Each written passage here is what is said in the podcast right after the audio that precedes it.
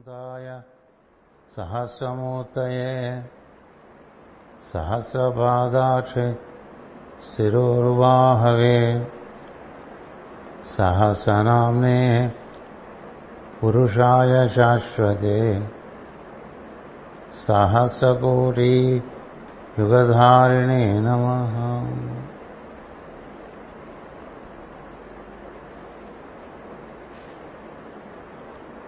శ్రీకైవల్యపదంబు చేరుటకునై చింతించదన్ లోకరక్షైకారంభకు భక్తపాలన కళా సంరంభకున్ దానవోద్రేక స్తంభకు కెళీలోల విలసత్ దృగ్జాల సంభూత నానాకంజాత భవాండ కుంభకు మహానందాంగనాడింభకున్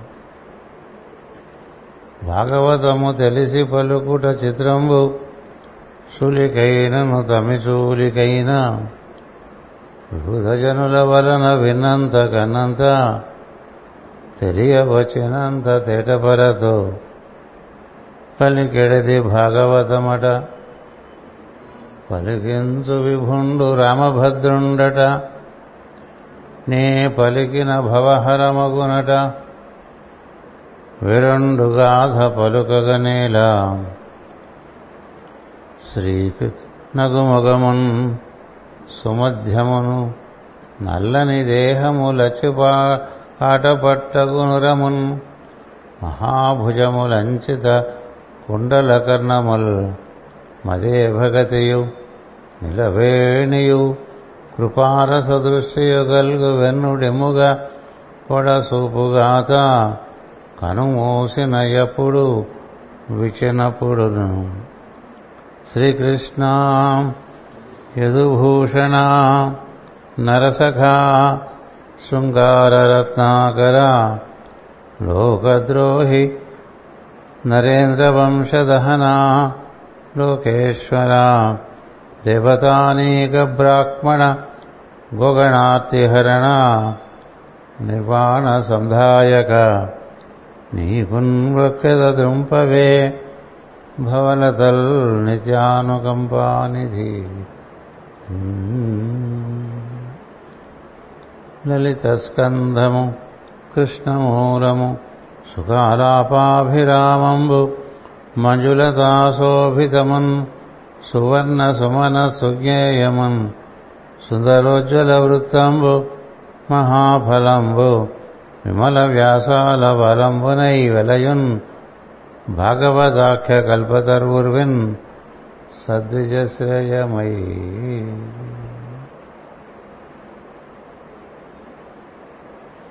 లోకా సమస్తా సుఖినో భవంతు.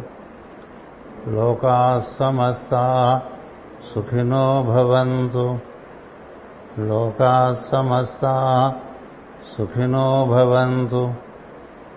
न्ति शान्तिशान्तिः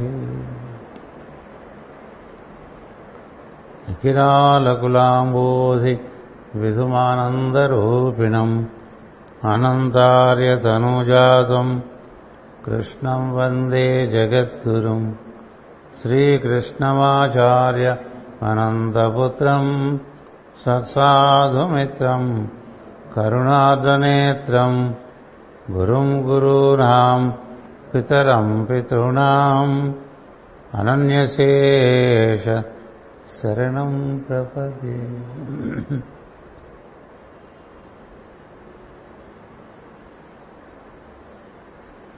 समस्तयोगी जनतारकन्तम् सनत्कुमारम् शरणम् प्रपद्ये। कृपासमुद्रम् सुगतस्य मित्रम् తపశ్చరంతం గిరిరాజపార్శ్వే. జగద్గురుం సర్వమత ప్రదీపం. నమామి మైత్రేయమగాధబోధం.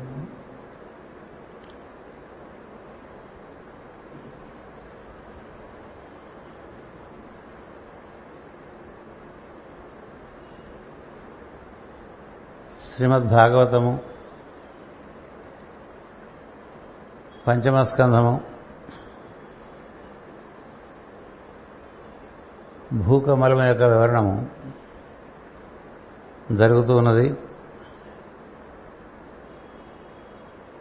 సప్తద్వీపములు నవవర్షములతో కూడినటువంటి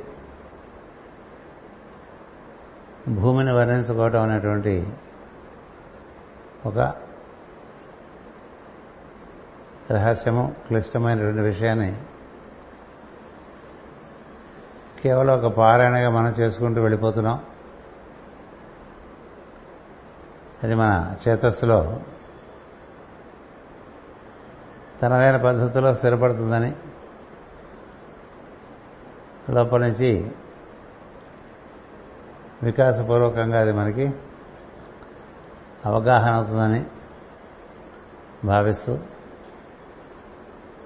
ద్వీపముల వర్ణనము వర్షముల వర్ణము చేసుకుంటున్నాం ఈరోజు మనం ఎనభై ఆరో పద్యం. వివరించుకుంటున్నాం వివరించుకోవటం లేదు పారాయణ చేయటం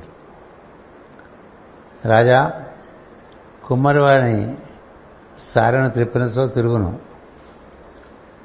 ఆ చక్రముపై కొన్ని చీమలు బారులు తీరి నడుచుతున్నవనుకోనము.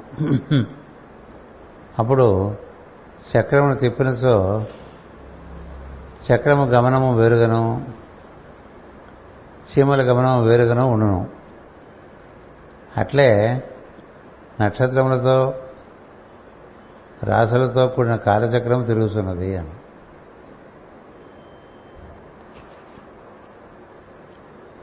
నక్షత్రముల యొక్క చక్రము రాసుల చక్రం.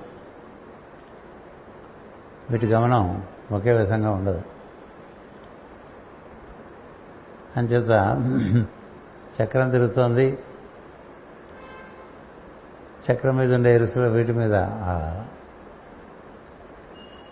వ్యాసార్థముల మీద చీమలు తిరుగుతున్నాయి. వీటి గమనం వాటిదే అన్న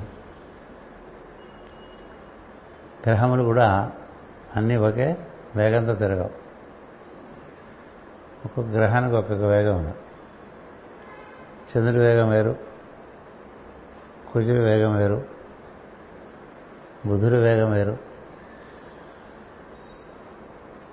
శుక్రుడి వేగం వేరు. అన్నిటికన్నా కొంచెం తక్కువ వేగంగా తిరుగుతున్నట్టుగా గురువు అంతకన్నా తక్కువగా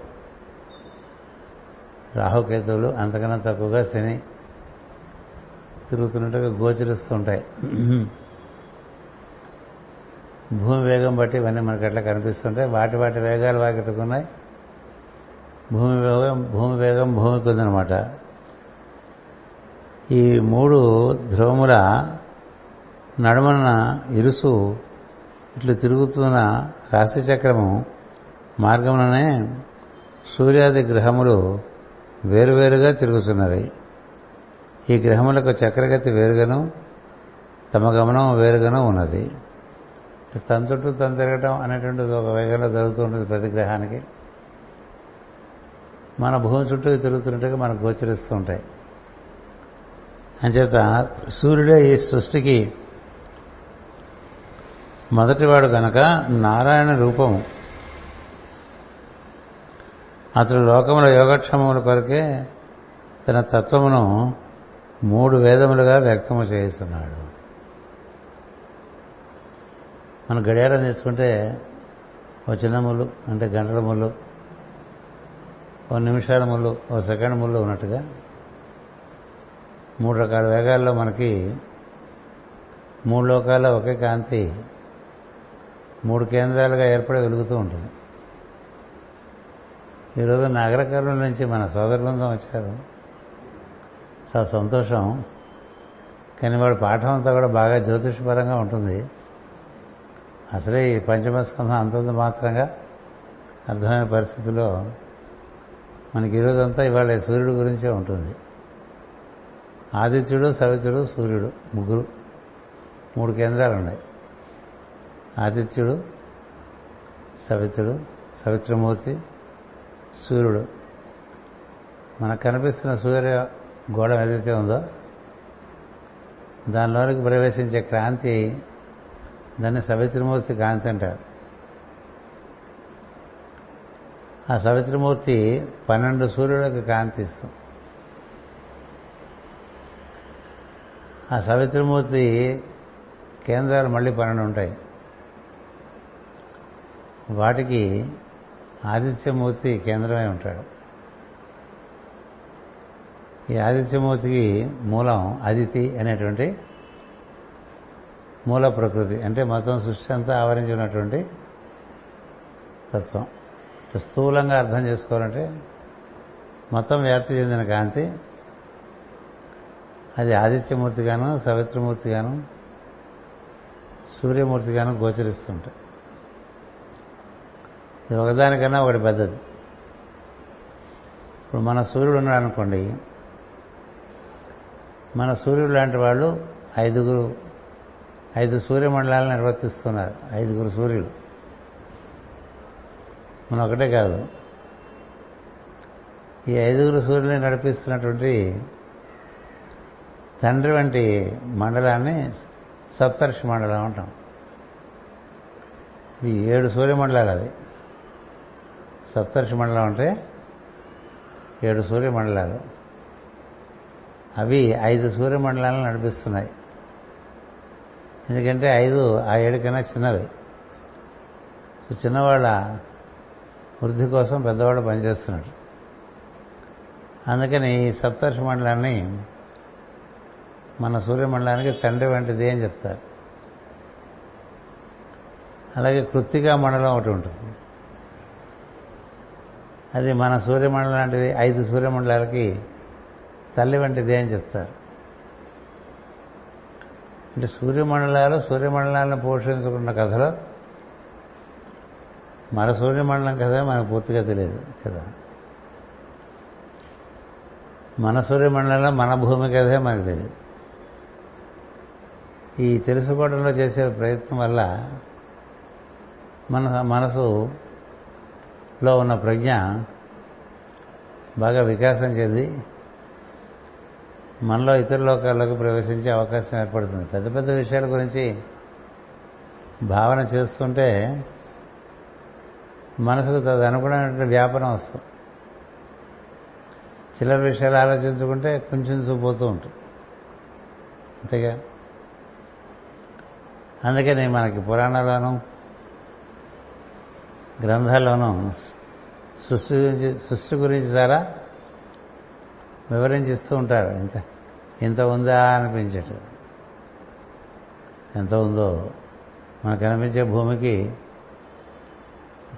మనకు కనిపించే భూమి మొత్తం భూమిలో అరవై నాలుగో భాగమే. ఎందుకంటే ఇక్కడి నుంచి ఏడు లోకాలు ఈ భూమికి ఉన్నాయి.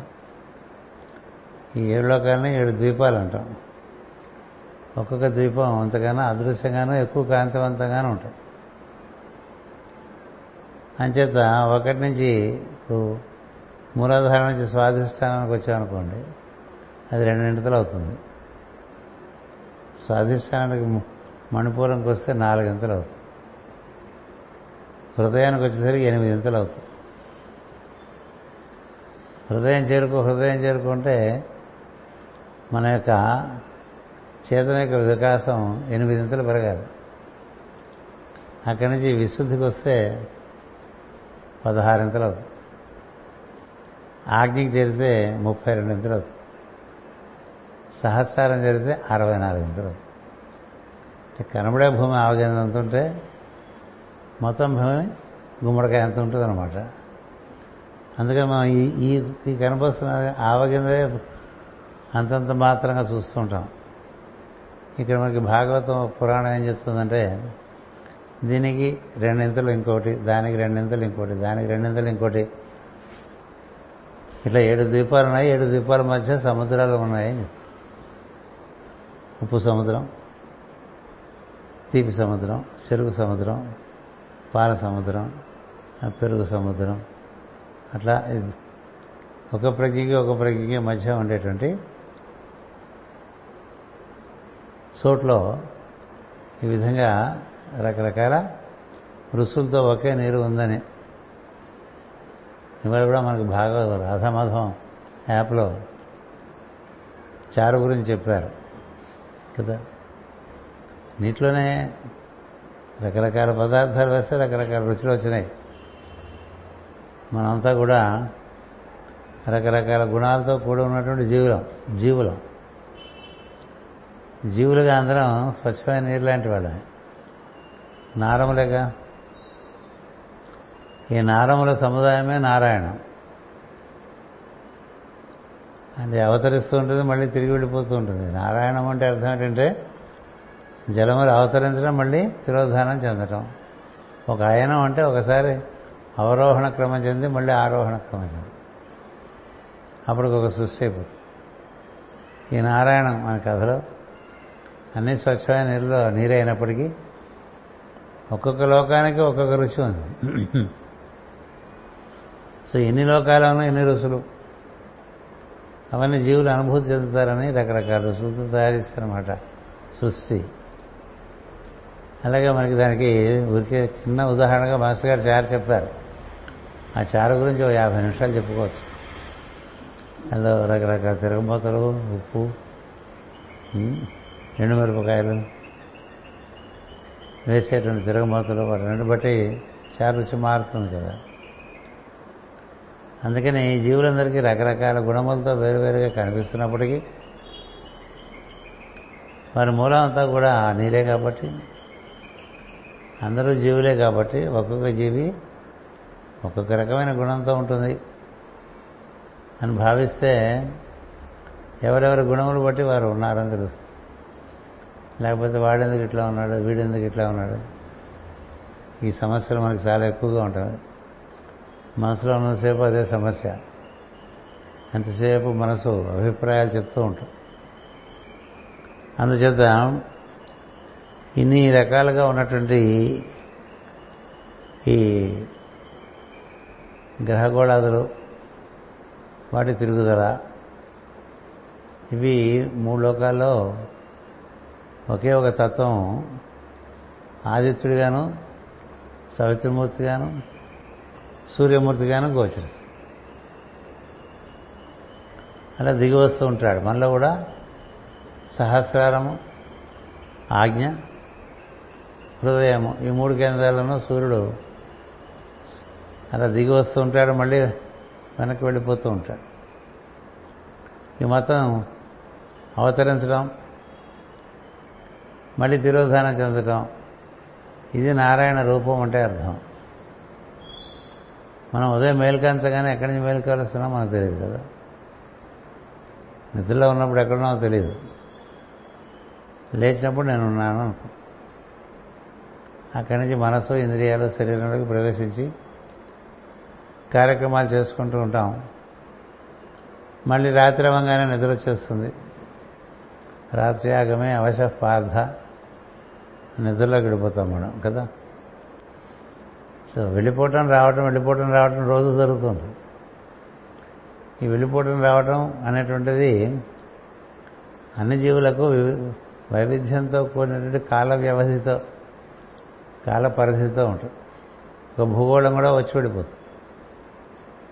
ఒక సూర్యమండలం వచ్చి వెళ్ళిపోతుంది. ఒక సవిత్రి మండలం వచ్చి వెళ్ళిపోతుంది. అందుకని ఎవరెవరి కాలగమనం వాళ్ళకు ఉన్నది. ఇదంతా నారాయణ స్వరూపము అని చెప్తున్నాడు.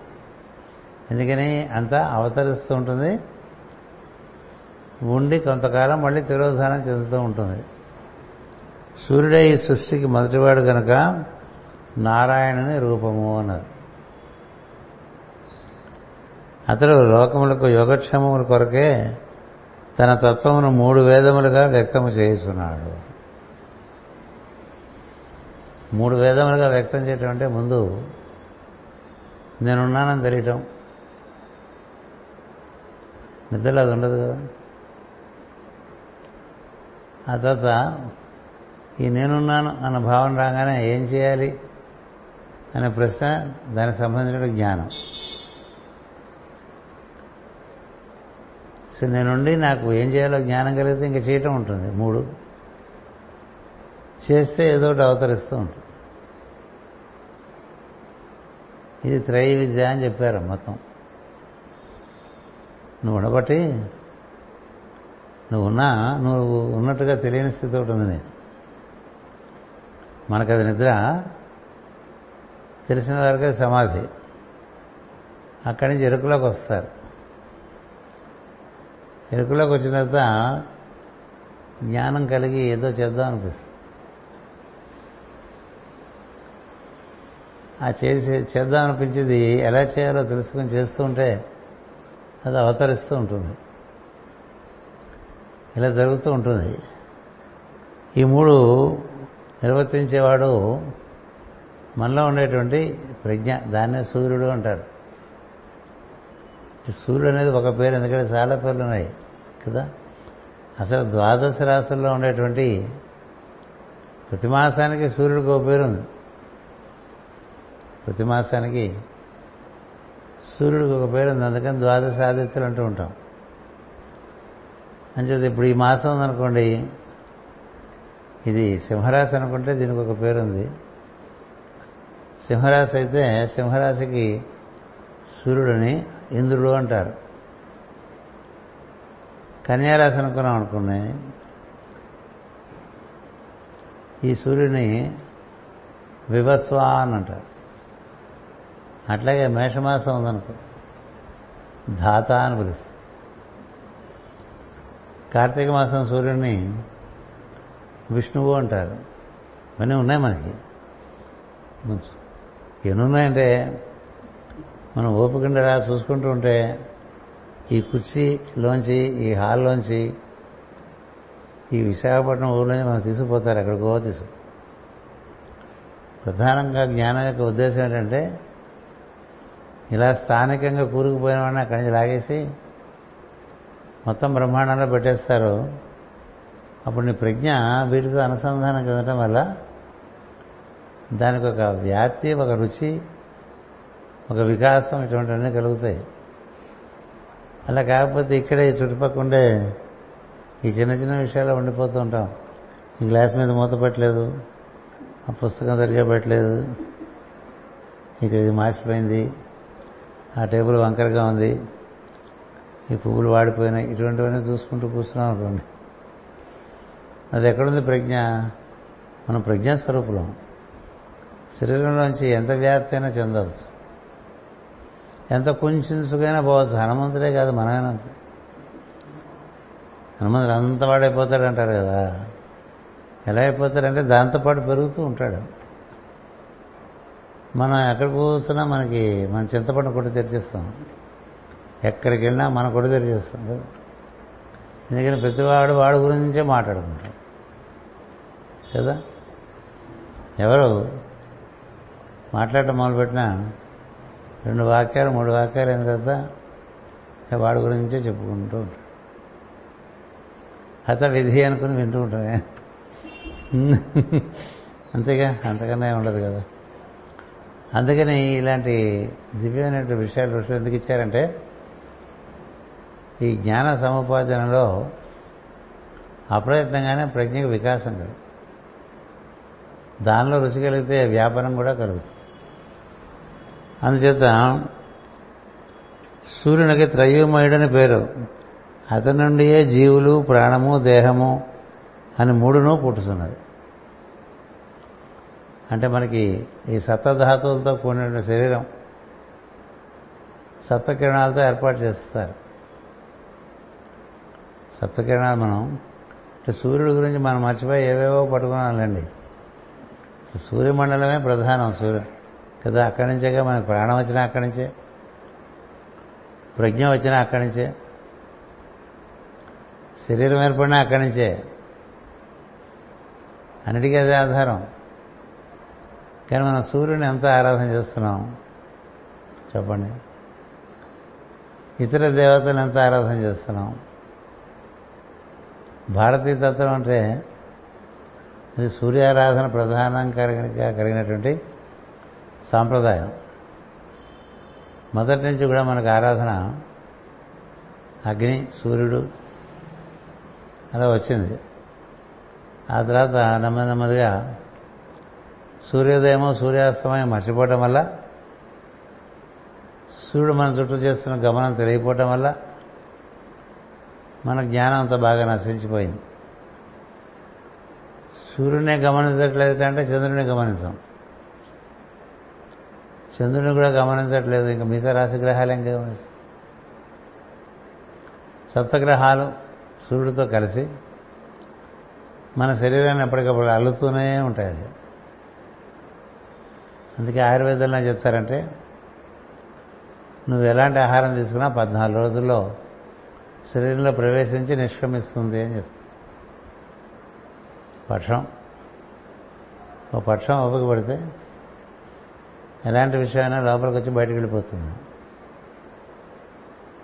అంచేత ఈ సూర్యుడు ఆధారంగా ఉన్నటువంటి ఇక్కడ సూర్యుడు అంటే మనకి మూడు రకాల మూడు స్థితుల్లో సూర్యుడిని చెప్పా. మనకు కనపడే సూర్యుడు. ఆయనకు ఆధారమైనటువంటి వాడు సావిత్రిమూర్తి. ఆయనకు ఆధారమైనటువంటి వాడు భర్గోదేవమూర్తి అంటాం గాయత్రి మంత్రంలో. ఆయనే ఆదిత్యుడు. ఈ వీళ్ళందరికీ కూడా మూలం ఆదితి. ఆదిత్యనే గాయత్రి అంటారు సావిత్రి అంటారు. ఆ కాంతి ప్రవహిస్తూ వస్తుంది కాబట్టి సరస్వతి అంటారు. చాలా పేర్లు చెప్పారు. వాటి యొక్క అవగాహన లేక మనం రకరకాలుగా దాన్ని అవగాహన చేసుకునే విధానంలో కొంత పొరపాట్లు చేసుకుంటూ ఉంటాం. అందుకని ఇప్పుడు ఈ పంచమ స్కంధంలో ఇక్కడి నుంచి కొన్ని గ్రహముల యొక్క గతులన్నీ చెప్తారు. అది ఇప్పటికప్పుడు జ్యోతిషం అంతా నేర్చుకునే పరిస్థితి కాబట్టి లేదు కాబట్టి వినేసి ఉండండి తర్వాత ఎప్పుడో అవి లోపల నుంచి వెలుగుతుంటాయి ఇవాళకి సూర్యుడు కూడా పూర్తి కాదు. అయినప్పటికీ ఇవాళ మనం సూర్యునితో అనుసంధానం చెందుదాం ఇవాళ ఆదివారం. సప్తమి కదా. అంతవరకు కొంత పనికొస్తుంది. మూలంగా మనకి అగ్ని ఆరాధన సూర్యుని ఆరాధన ఇవి ఉండేవి. అటుపైన క్రమంగా ఇలా చిత్రపటాలకు దిగిపోయి మనం వాళ్ళందరూ చెప్పేది వాటి గురించైనా? అవి మర్చిపోయి వీటికి ఫ్రేములు కట్టుకుని వీటికి దండలు వేసుకుంటూ వీటిని తుడుచుకుంటూ ఏదో మన మనదైన పద్ధతుల్లో మనం వికాసం చెందే ఒక స్థితిలోకి వచ్చాం. పూర్వకాలం సంధ్యావందనం అంటే ఏ చిత్రపటం లేదుగా? సూర్యకాంతిని చూస్తూ కళ్ళు మూసుకొని ఆ కాంతిని లోపలికి ఆవాహన చేసుకుని. ఇప్పుడు గాయత్రి మంత్రం కూడా అందుకే కదా. దేని గురించి? ఆ వెలుగు మనని ఆలింగనం చేసుకుని మన బుద్ధుల్ని ప్రచోదనం చేయాలని. సవిత్రు వరేణ్యం అంటే సవిత్రు అనేటువంటి వెలుగు సూర్యుడు సూర్యుడిలోంచి వచ్చే వెలుగు ఆయన నన్ను ఆలింగనం చేసుకోమని. ఎందుకు నిన్ను ఆలింగనం చేసుకోవాలంటే నా బుద్ధి కొంచెం బాగుపడుతుంది. ధియ యోనహ ప్రచోదయాత్ అని చెప్పి. బుద్ధి బాగుంటే చేయవలసిన పనే చేస్తా. చేయవలసిన పని చేస్తే ఈ శరీరం తీసుకున్నానికి ప్రయోజకత్వం ఉంటుంది. ఎందుకు వచ్చామో తెలియకుండా ఏం చేస్తున్నామో తెలియకుండా అలా తిరిగి వెళ్ళిపోయాం అనుకోండి ఉపయోగం. మన సోదరులు ఎక్కడో నగర కర్ణం నుంచి వచ్చారు. వాళ్ళకి తెలుసు ఎందుకు వచ్చారు. ఇక్కడ ఏం చేయాలో తెలుసు. ఎప్పుడు వెళ్ళిపోవాలో తెలుసు అని తెలుసు. దీనివల్ల బుద్ధి వల్ల తెలుసు. ఓ పశువుకి అట్లా తెలియదు ఇలా ప్రతి విషయంలోనూ మనకి ఎందుకు వచ్చాం? ఏం చేయాలి? చేయాల్సిందే చేస్తున్నావా చేసిన తర్వాత ఇంకా ఇక్కడ వెళ్ళాడుతున్నావా వెళ్ళిపోతున్నావా ఇన్ని రకాలుగా ఉంటుంది కదా. ఇవన్నీ ప్రచోదనం చేస్తాడండి సూర్యుడు ఎందుకనే మన ఇక్కడ పట్టుకొచ్చిందే సూర్యకిరణం. ప్రతి ఒక్కళ్ళం ఒక సూర్యకిరణం ద్వారా వచ్చాం. అందుకే జీవులందరూ కూడా సూర్యపుత్రులు అని చెప్తూ ఉంటారు. సో ఈ సూర్యపుత్రులు వాళ్ళలో ఉండేటువంటి శ్వాస ప్రాణము దేహము ప్రజ్ఞ అటుపైన మరియు శ్వాస కంఠధ్వని మనసు పుట్టుతున్నది. అందు శ్వాసరూపమైన ప్రాణము సామవేదము అనబడను. కంఠధ్వని ఋగ్వేదము అనబడను. మనస్సు యజుర్వేదము అనబడను. శ్వాస రూపమైన ప్రాణము సామవేదం నర్మంలో జరిగేటువంటి గానం అదే. మందరగానం మందరగానం అంటూ ఉంటాం కదా. అది నడుస్తుంటేనే మిగతా కథ అంతా. శ్వాస లేకపోతే కథ లేదు కదా. అది నిజమైనటువంటి మనలో దొరికే గానం.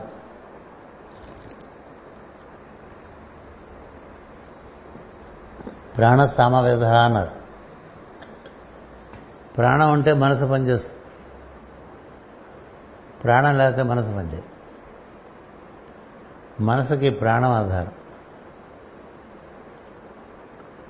మనోయజుర్వేద శ్వాస బాగా ఆడుతుంటే అది ఆధారంగా మనసు ఏదో ఒక ప్రణాళిక వేసుకొని ఒక పద్ధతిగా పనిచేయడానికి మనోప్రజ్ఞ పనిచేస్తుంది. చక్కని మనస్సు లేని వారికి బలమైనటువంటి మనస్సు లేని వారికి ఒక పద్ధతి ప్రకారం పనిచేయటం వీలుపడదు. అందుకని మనసును దాని శిక్షణ ఇవ్వాలి.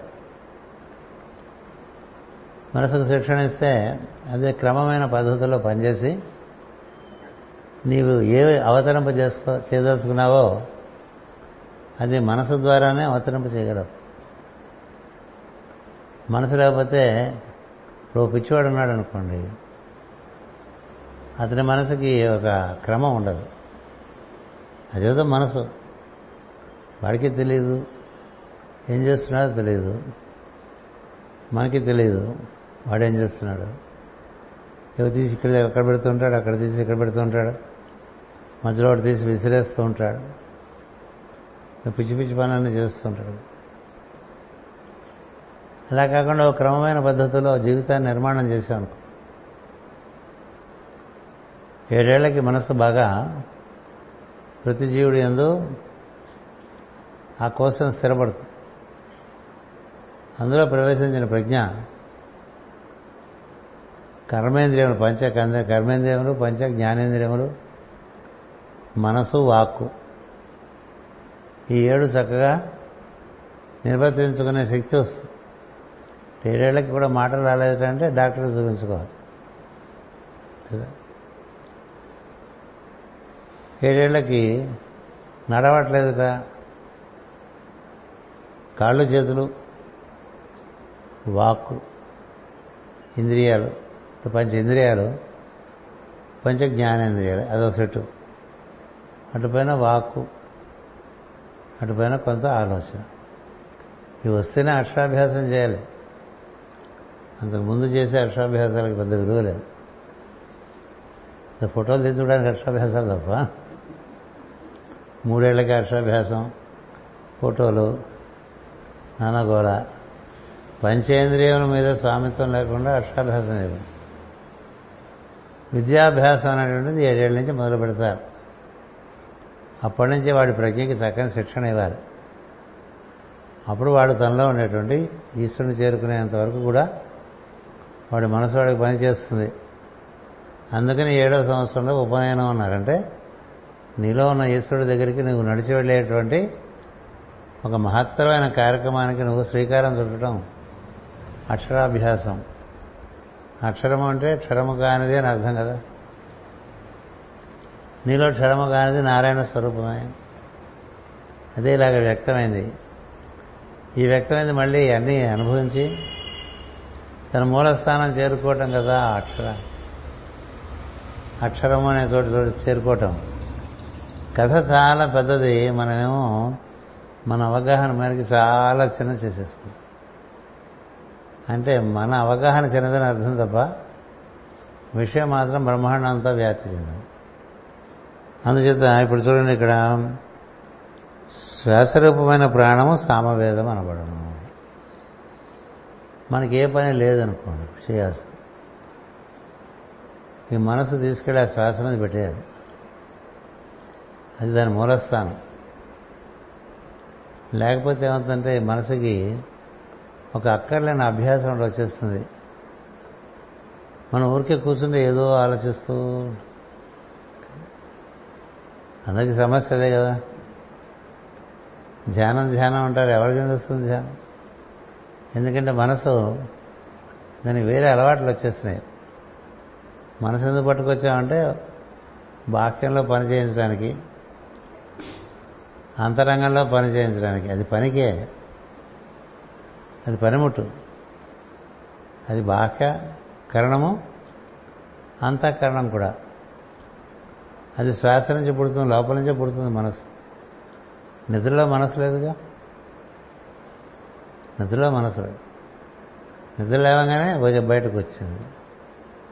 బయటకు వచ్చి మరి నేనేం చేయాలని అడుగుతుంది దాని చేత చేయించవలసిన పనులు చేయించేసి మళ్ళీ దాన్ని మడిచేసి లోపల పెట్టుకోవాలంటే ఎంత ప్రజ్ఞ కావాలండి? మనలోంచే చూడండి అలా వద్దీన్ అద్భుత దీపంలాగా మూడుసార్లు తోమితే వాడు బయటకు వస్తాడు కదా. ఏం చేయమంటావు అని అడుగుతాడు చేసి పెడతాడు. అయిపోయిన తర్వాత వాడితో ఏం చేయాలి? ఇప్పుడు చెప్పంటాడు ఇంకోటి చెప్పంటాడు అది కదా కదా కథ నువ్వేదో పని చెప్పాలి మనసుకి ఎన్ని పనులు చెప్తా ఎక్కువ పనులు ఉండవు అయిపోతుంటే మన పనులు కాక ఇన్ని ఇన్ని దశాబ్దాలు బతికేస్తున్నాం కానీ పని అంటే అయిపోతే అసలు ఏముంది పని కదా ఉండరా కాస్త ఆలోచించకండి నేను ఆలోచించుకునేమో చెప్పని చెప్పండి లేకపోతే మనం అట్లా అట్లా అట్లా అట్లా పట్టు ఒక కథ ఉంది. ఇది ఎప్పటి నుంచో ఉంది ఎవరు కొత్తగా ఇప్పుడు చెప్పేది కాదు అది. ఇట్లా ఒకడిని ఇచ్చాటండి. తపస్సు చేస్తుంటే నాకు ఇప్పటికీ పనులు తేవడం లేదు ఓ మంచి అసిస్టెంట్ ఇవ్వచ్చు కదా పనులు చేసుకుంటారని. తపస్సు చేసేటప్పుడు తపస్సు చేస్తే వాడిని ఇచ్చాట. గుర్తుపెట్టుకో వాడికి ఎప్పుడు పని చెప్పాలి. లేకపోతే వాడిని తినేస్తాడు. నీకు పనివాడిని ఇస్తాను. నీకు ఎన్ని పనులైనా చేసి పెడతాడు. కానీ నువ్వు పని చెప్పకపోతే నిన్ను తినేస్తాడు.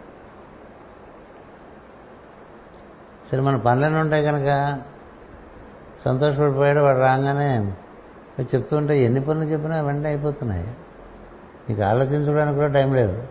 ఇంకేం ఆలోచించుకుందామా అనే పరిస్థితికి వచ్చేస్తారు. వాడు వెంట పడతారు తినటానికి. మరి బాబా ఇది ఎక్కడ చూపించుకోవాలని పరిగెడిపోతుంది పరిగెత్తి పరిగెత్తి పరిగెత్తిపోతుంటే ఒక చెట్టు కింద ఒక ఆయన బాగా గడ్డాలు మీసాలు పెరిగినాయని కూర్చున్నట్ట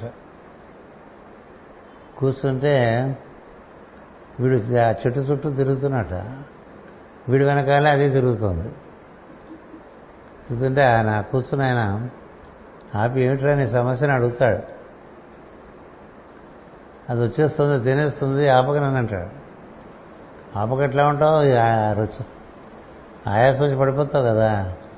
అదేం పర్లేదు నేను చూస్తాను. నాకు కూడా ఒకటి ఉంది చూడు అక్కడ ఉంది. నాకు కూడా ఒకటి ఉందిరా. చూడు అక్కడ చూడు అక్కడ చూడు. వీడి పనివాడు అక్కడ తాడి చెట్టు ఎక్కుతూ దిగుతూ ఉంటాడు ఎక్కుతూ దిగుతూ అదేమిటంటాడు? నాకు పని ఉన్నప్పుడు పిలుస్తాను. పని అయినప్పుడు అది ఎక్కుతూ దిగుతూ ఉండరా అని చెప్తున్నాడు మళ్ళీ నాకు నేను పని చెప్పే వరకు ఆ తాడి చెట్టు ఎక్కుతూ దిగుతూ ఉండు అదే నీ పని ప్రస్తుతం. ఇదేదో బాగుంది గురువుగారు అని నువ్వు కూడా అదే చెయ్యి పని ఉన్నప్పుడు పిలువాడిని. పని లేనప్పుడు తాడి చెట్టు ఎక్కించి దిగిస్తూ ఉండు. నీకు పనులు అయిపోతే పని లేనప్పుడు వాడు నిన్ను బాధించాలని చెప్తాడు.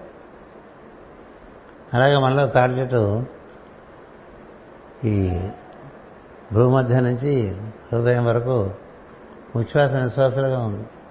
కదా? దాని మీద పెట్టేశావనుకో అప్పుడు నీ మనసు నిన్ను ఆలోచనలతో బాధపెట్టదు. నిన్ను పీడించదు. నీకు కావాల్సి వచ్చినప్పుడు అది పనిచేసి పెడుతుంది కదా? అందుకని ఇప్పుడు మీకు యజుర్వేదం అంటే ఇది తెలియటం. మనసు చేత ఎలా పని చేయించుకోవటం అది మనసు చేత పనులు ఎలా చేయించుకుని బయట మనం కృతకృత్యం కాగలం. ఆ తర్వాత మనసును ఏ విధంగా దాని మూలంలో లయం చేయగలం? అంతవరకు తెలిస్తే మనకి యజుర్వేదం వచ్చినట్టే. యజుశాఖాధ్యాయ యజుశాఖాధ్యాయ అంటుంటాడు కదా. వీటి ఇప్పుడు యజుశాఖ వాడు మొహం. వాడు మనసే వాడు మాట కదా. మనసు ఎవరి మాట వింటుందంటే ప్రాణముల మాట వింటుంది. ప్రాణములు శ్వాస రూపంలో ఉంటాయి. అందుకనే ప్రతి గురువు గారు తన శిష్యులైన వాడికి శ్వాస మీద మనసు పెట్టు అని పనున్నప్పుడు పని చేసుకో. పనులైనప్పుడు శ్వాస మీద మనసు పెడితే ఇంకా మనసు ఎటు పోదు అక్కడే తిరుగుతూ ఉంటుంది. ఆ తిరుగులో లోపల దానికి వేరే విషయాలు తెలియటం మొదలు పెడతాయి లోపల ఇలా పైకి వెళ్ళటం కిందకి వెళ్ళటంలో ఇందాక చెప్పిన లోకాలు. ఈ లోకాల దర్శనానికి అవకాశం ఉంటుంది. లిఫ్ట్ ఎక్కినట్టే కదా మరి? ఒక ఉచ్ఛ్వాసతో లోపలికి వెళ్ళినవాడు ఒక నిశ్వాసతో బయటకు వస్తున్నప్పుడు ఎక్కడి నుంచి వస్తున్నాడు? ఇలా నాసా పుట్టాల నుంచి ఈ నాసాగ్రానికి వెళ్ళి ఆ భూమధ్యాన్ని స్పృశించి అక్కడి నుంచి మళ్ళీ లోపలిగా కంఠంలోంచి లోపల దిగి ఊపిరితిత్తుల్లోకి వచ్చి గుండె ప్రాంతాల్లో ఉండేటువంటి శబ్దాన్ని సోహం అనే శబ్దాన్ని పట్టుకుని మళ్ళీ ఆ శబ్దంతో మళ్ళీ అలా పైకి వస్తూ ఉంటాడు. ఇది కనుక బాగా అలవాటు అవుతుంటే క్రమంగా బయట లోకాల కన్నా లోపల లోకాలు గోచరించడం మొదలు పెడతాయి అవి ఈ బయట లోకాల కన్నా కాంతివంతంగా ఉంటాయి. అలా కాంతివంతంగా ఉంటే అప్పుడు ఏం చేస్తావు కలర్ సినిమా ఉందిరా బ్లాక్ అండ్ వైట్ ఉంది ఏం చూస్తా ఉంటే ఏం చూస్తారు? కలర్ సినిమాకే వెళ్దాం చిన్నప్పుడు కలర్ సోడా చదువుతావా మామూలు సోడా చదువుతా ఉంటే కలర్ సోడాయే మనకి ఇంట్రెస్ట్ ఉంటుంది. కదా ఎందుకని అది కలర్ కదా. అంటే ఏమిటి ఆకర్షణ. సృష్టిలో ఇన్ని రకాల రంగులు ఎంతో ఆకర్షణీయంగా ఏర్పాటు చేశారు. అది లోపలికి వెళ్తున్న కొద్దీ సూక్ష్మంగా ఉండటం వల్ల ఎక్కువ కాంతివంతంగా ఉంది. ఎక్కువ కాంతి. వాళ్ళ లోపల మీరందరూ ఫోటో చూసే ఉంటారు. మన బృందమే ఇచ్చింది కదా. ఇప్పుడు ఈ ఫోటోల కన్నా అది ఎక్కువ కాంతివంతంగా ఉండటం వల్ల చూడంగానే ఆకర్షణ పడతాయి కదా కన్ను. కన్ను ఎప్పుడు కాంతిని కోరుకుంటూ ఉంటాం. కన్నెప్పుడు కాంతిని కోరుకుంటూనే ఉంటుంది. రాత్రిపూట మనం ప్రయాణం చేస్తున్నాం అనుకోండి రోడ్డు మీద. అంత చీకటిగా ఉంటుంది. ఎదుటి నుంచి ఇంకో కారో లారీయో వస్తూ ఉంటే ఆ కాంతిలోకే చూడటానికి కనిష్టపడుతుంది ఇష్టపడుతుంది తప్ప దాన్ని తప్పించుకుని ఇటు పక్క చీకట్లో చూడదు చాలా కా చాలా వెహికల్స్ వస్తున్నాయి. అంటాడు తప్ప కన్ను మాత్రం కాంతి వైపే చూస్తుంది. మీరు గమనిస్తే అది సహజంగా ఉండేటువంటి ఆకర్షణ. లోపల అలాంటి ఆకర్షణ కలిగిందనుకోండి. లో విషయాలు తెలియటం మొదలుపెట్టేసరికి ఈ పై విషయాలు క్రమంగా వాటి మీద ఆసక్తి తగ్గుతూ వస్తూ ఉంటుంది. అదలా ఉండగా బయట పనులకు కానీ ఈ లోపల జరిగే పనులకు కానీ రెండింటికి ప్రజ్ఞ ఆధారం. ప్రజ్ఞ మనోకక్షలో ఉంటే బాహ్యమైన విషయాలు తెలుస్తాయి. లోపల కక్షలోకి వెళ్తే బుద్ధి కక్షలోకి వెళ్తే వేరే రకాల కాంతులు కనిపిస్తాయి. మనం ఆకాశం కూడా దాటి బుద్ధి వరకు వెళ్ళిపోతాం భూమధ్య వరకు వెళ్ళిపోతాం. అలా వెళ్ళిపోయిన వరకు మనకి ఈ ప్రాణాయామం అనే కార్యక్రమం నిర్వర్తింప చేస్తూ ఉంటాం. ప్రత్యాహారము ధారణ ప్రాణాయామము ప్రత్యాహారము ధారణ నిర్వర్తించుకుంటూ ఉంటాం. ఇదంతా కూడా యజుర్వేదమే. ఏం నీ ప్రజ్ఞ? లోపల క్రియ చేస్తూ ఉంటే నీకు విషయాలు తెలుస్తున్నాయి. లోపల తెలుస్తున్నాయి బయట తెలుస్తున్నాయి. అందుచేత ఇక్కడ ఏం చెప్పారంటే కంఠధ్వని ఋగ్వేదము అన్నారు మూడోది. ప్రాణము సామవేదము మనస్సు యజుర్వేదము కంఠధ్వని ఋగ్వేదము. ఇవాళ మనం మూడు వేదాలు తెలుసుకుంటామండి. అంతకన్నా ఏం కావాలి చెప్పండి. ఒకే వాక్యంలో మూడు వేదాలు చెప్పేశారు. కంఠధ్వని ఎక్కడి నుంచి వస్తుంది? నిశ్వాసం నుంచి వస్తుంది. నిశ్వాస చేయకుండా మాట్లాడండి. ఉచ్ఛ్వాసతో మాట్లాడుతుంది గాలి పీల్చి వదిలేప్పుడు కదా కంఠధ్వని చేస్తాం అంతకుముందు కంఠధ్వని చేయముందు అక్కడ ఎక్కడుంది? మనం వచ్చినటువంటి ఒక భావం మనం వ్యక్తం చేయాలంటే అది ఎక్కడి నుంచి వచ్చింది తెలుసుకోవడం అనేటువంటి దృగ్వేదం. ఎక్కడి నుంచి వచ్చింది కంఠధ్వని అంటే ఉచ్ఛ్వాసలోంచి వచ్చింది నిశ్వాసలోంచి వచ్చింది. నిశ్వాస ఎక్కడి నుంచి వచ్చింది? ఉచ్ఛ్వాసలోంచి వచ్చింది. ఉచ్ఛ్వాస అంటే బయట నుంచి లోపలికి వచ్చే గాలి. నిశ్వాస అంటే లోపల నుంచి బయటకు వెళ్ళే గాలి. బయట నుంచి గాలితో పాటు ఒక సంకల్పం కూడా వస్తుంది. అది తెలుసుకోవాలి. సంకల్పం రాకపోతే భావం లేదు.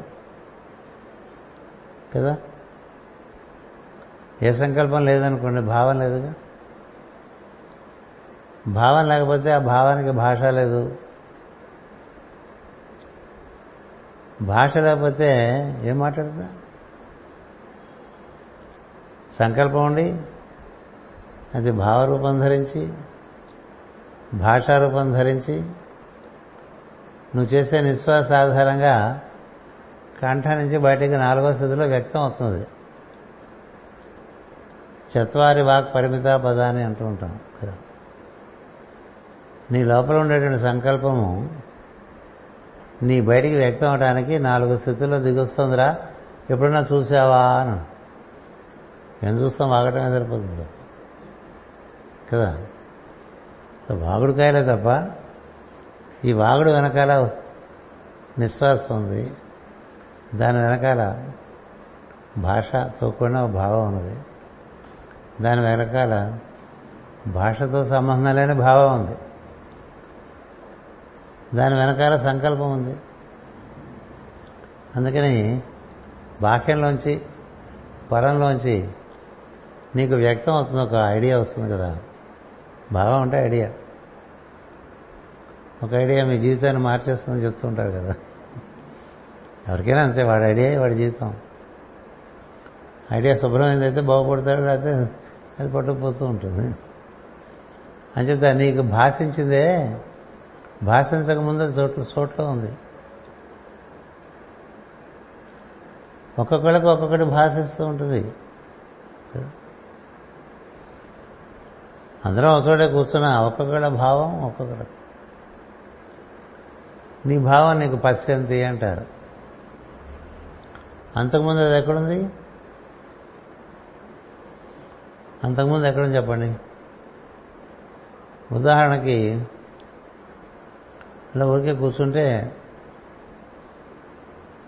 ఓ ఇల్లు కడదాం అనిపించింది అనుకోండి ఊరికే కూర్చొని వస్తుంది ఆ ప్రజ్ఞ ఏదో ఒకటి చేస్తుంది. ఇల్లు కడదామని ఐడియా వచ్చేసింది అక్కడికి ఇల్లు కడదాం పెళ్ళి చేసుకుందాం ఇవన్నీ అవే. ఒక భావం చాలు ఓ ముప్పై ఏళ్ళు లాగేస్తుంది. ఓ పిల్లవాడిని కందాం అనుకున్నారనుకోండి ఇంకంతే. ఓ పాతికేళ్ళు వాడు తినేస్తాడు. ఆ తర్వాత వాడి కర్మ కూడా మన తినేస్తుంది. తినేసి ఓ పిల్లవాడిని కదా అన్న భావన? ఓ ఓ పాతికేళ్ళు నేను లాగేస్తుందంటే ఎంత కాస్ట్లీ అండి? ఓ పెళ్ళి చేసుకుందాం అన్న భావన. ఏదో అనుకుంటాం కదా. ఓ వ్యాపారం చేద్దాం. ఒక భావన వచ్చినప్పుడు దీని యొక్క పర్యవసానం ఏంటి చూసుకోవటం అనేటువంటిది ఉత్తరమీమాంస. దర్శనం చేయాలట. ఇలా వచ్చింది భావన. ఇది అవతరింపజేస్తే ఏం జరుగుతుంది? అదంతా కూడా సమ్మతమైతే అయితే ఆ భావనలోకి మనం ప్రవేశించవచ్చు. అందులోకి ప్రవేశించిన మనం పర్యవసానాలు లేకుండా ప్రవేశించామనుకోండి ఇక దిగిన తర్వాత నీ ఇష్టం లేదు కదా? పెళ్ళైనంతవరకు ఎన్నిసార్లైనా పెళ్ళి చూపులు చూసుకోవచ్చు. పెళ్ళి అయిపోయిందా ఇంకా పెళ్ళి చూపులే ఉంది లేదు కదా? అలాగే ఒక భావన మనం వరిస్తే ఆ భావన మనకి అది పరిపూర్ణం అయ్యేంత వరకు మరి అది దానికి మనం పనిచేయాలి అంచేత మనకి ఒక సంకల్పం వచ్చిందనుకోండి ఇది నిర్వర్తిస్తే ఏమిటి నిర్వర్తించకపోతే ఏమిటి మామూలుగా మనసు ఎలా ఉంటుందంటే దానికి వేడి వేగం ఎక్కువ. లేడికి లేచిందే పొరగన్నట్టు వెంటనే పడదు ఎక్కువ మంది తొందరపడి మాట్లాడటం దానివల్లే తొందరపడి మాట్లాడతారు ఇరుక్కుంటారు మాటల ద్వారా కదా? మాటల ద్వారా చిక్కులు తెలుసుకుంటూ ఉంటారు. మాటల ద్వారా ఇరుక్కుంటూ ఉంటారు. ఇంకా మాటలు మనం మడత పెట్టడం చేస్తే మనమే బాగా మడతలు పడిపోతూ ఉంటాం. ఇంత మాట్లాడటం అలవాటైనది అందులోంచి బయటపడలేం అదొకటి మనకి మాట్లాడటం అలవాటైన తర్వాత బాగా మాట్లాడేవాడిని ఆపలేము. వీడు ఎప్పుడు ఆపుతాడా భగవంతుడా అని వెయిట్ చేయటమే. లేచి వెళ్ళిపోతే బాగుండదు కదా? వినలేము. అప్పటికే పదిసార్లు చెప్పుంటాడు. చెప్పేవాడికి తెలియదు వాడు ఇదివరకు చాలాసార్లు చెప్పేవాడిని. అలాగే ఈ భాగవతం అట్లాగే కదా చెప్తున్నాను. చెప్పిందే చెప్తూ చెప్పిందే చెప్తూ చెప్తుంది. చెప్తూ చెప్తూ చెప్తూ వాడు అదొక అభ్యాసం అయిపోయి అవసరం లేకుండా చెప్పడంగా అయిపోతుంది అవసరం లేకుండా మాట్లాడటం అయిపోతుందండి భాగవతంలో మనకి మూడో స్కంధంలోనే విషయం చెప్పారు. బ్రహ్మదేవుడికి వాక్కు వచ్చింది లోపల నుంచి. మొదట్లో లేదు పాపం. అన్నిటికీ అందరికీ మూల నారాయణుడే అక్కడి నుంచి వస్తుంది. నిన్ను మగనంగా నియమించిన పద్యం చదువుతుంటాం కదా. భగవంతుడు వాక్కు ద్వారా మనందరినీ రకరకాలుగా నియమించగలడు. ఎందుకంటే నీ నోట్లోంచే వస్తుంది నీ వాక్కు. దాంతో నువ్వే బంధింపబడతావు. బ్రహ్మదేవుడు నోట్లోంచి వాక్కు వచ్చేసరికి ఆ వాక్కు యొక్క వైభవానికి ఆకర్షింపబడి ఇంకట్లా మాట్లాడుకుంటూ వెళ్ళిపోతున్నట్టండి అదే సరస్వతీదేవి వెంట పడి వెళ్ళటం అంటే అర్థం. బ్రహ్మ నుండి సరస్వతీదేవి పుడితే సరస్వతీదేవి వెంట పరిగెడుతుంటే వెళ్ళిపోతున్నట్టండి ఆయన. అంటే ఏంటి? ఇంకా ఆపట్లే. చూస్తున్న ఋషులకు నవ్వొచ్చేసి ఇదేమిటిది? ఇంత వాగుడుగా అయిపోయాడు తప్పైంది కాదు. ఎందుకంటే వాంగ్మయం అంతా సృష్టించాడు ఆయన. వాంగ్మయం అంతా సృష్టించాలంటే ఎంత నువ్వు వైఖరిని వాడితే వాంగ్మయం అంతా బయటకు వస్తుంది? కానీ అందులో భాగంగా అలవాటైపోయింది. ఏ పనైనా దీర్ఘకాలం చేస్తుంటే అది మనకు అలవాటైపోతుంది కదా ఆరున్నర కల్లా ప్రవచనం ఇచ్చే అలవాటు ఉందనుకోండి ఎవరుంటే వాళ్ళకే ఒక గంట సేపు అట్లాగే లెక్చరర్లు. ఇది అలవాటు అయిపోతుంది అభ్యాసం అనేటువంటిది ఒక ఒక ప్రజ్ఞ సృష్టిలో. దాంతోనే ఎక్కువగా నడిపిస్తాడు భగవంతుడు. అభ్యాసం లేనిది ఏది మనకి సిద్ధించదు. సిద్ధించిన తర్వాత కూడా అభ్యాసం అనేటువంటిది మిగిలిపోతూ ఉంటుంది. అప్పుడు దాన్ని వదిలించుకోవడానికి మళ్ళీ అభ్యాసం చేయాలి. అదొక అభ్యాసం కదా? నేర్చుకోవడం ఒక అభ్యాసం అయితే ఆ నేర్చుకున్నది బాగా అతుక్కుపోతే మళ్ళీ దాన్ని వదిలించుకోవడానికి అభ్యాసం చేయాలి అనే అభ్యాసాలే. ఈ శరీరం ఏర్పరచుకున్నాం. బాగా పెరిగింది. బాగా చుట్టేసింది మనని. దీంతో అన్నీ చేసుకుంటున్నాం పనులన్నీ. దీన్ని ఎలా వదిలించుకోవాలో వాడికి తెలియదు కదా? మళ్ళీ దానికి అభ్యాసాలు చెప్పారుగా? అందుకేగా యోగాభ్యాసం? యోగాభ్యాసం అందుకే కదా. అందుకని ఇవి విచిత్రంగా ఉంటాయి. ఇందులో ఋగ్వేదం అనేటువంటిది మనకి అది అవతరించే లక్షణం కలిగినటువంటిది అది. మీరు అలా కూర్చుంటే మీలో ఒక ఓ భావం దిగొస్తుంది. కదా? ఊరికే కూర్చొని చూద్దాం. ఏదో భావం వస్తుంది. దిగిందా? వాడితో చెప్పినట్టు దిగిందే లేదా అని. దిగితే అది ఊరుకుంటుందండి ఒక ఐడియా? ఒక ఐడియా దిగితే ఊరుకుంటుంది. ఇంకా తోమేస్తూ ఉంటుంది లోపల. సో దానికి ఒక ప్రణాళిక వేస్తాం. ఇల్లు కడదాం అనేటువంటి భావన రాగానే ఇల్లు ఎలా కట్టాలి? ఏవే ఎక్కడ ఉండాలి? స్థలం ఉండటం వల్ల కదా ఇలా ఆలోచన వచ్చింది. స్థలం లేదనుకోండి ఇలా ఇల్లు ఆలోచనే లేదు.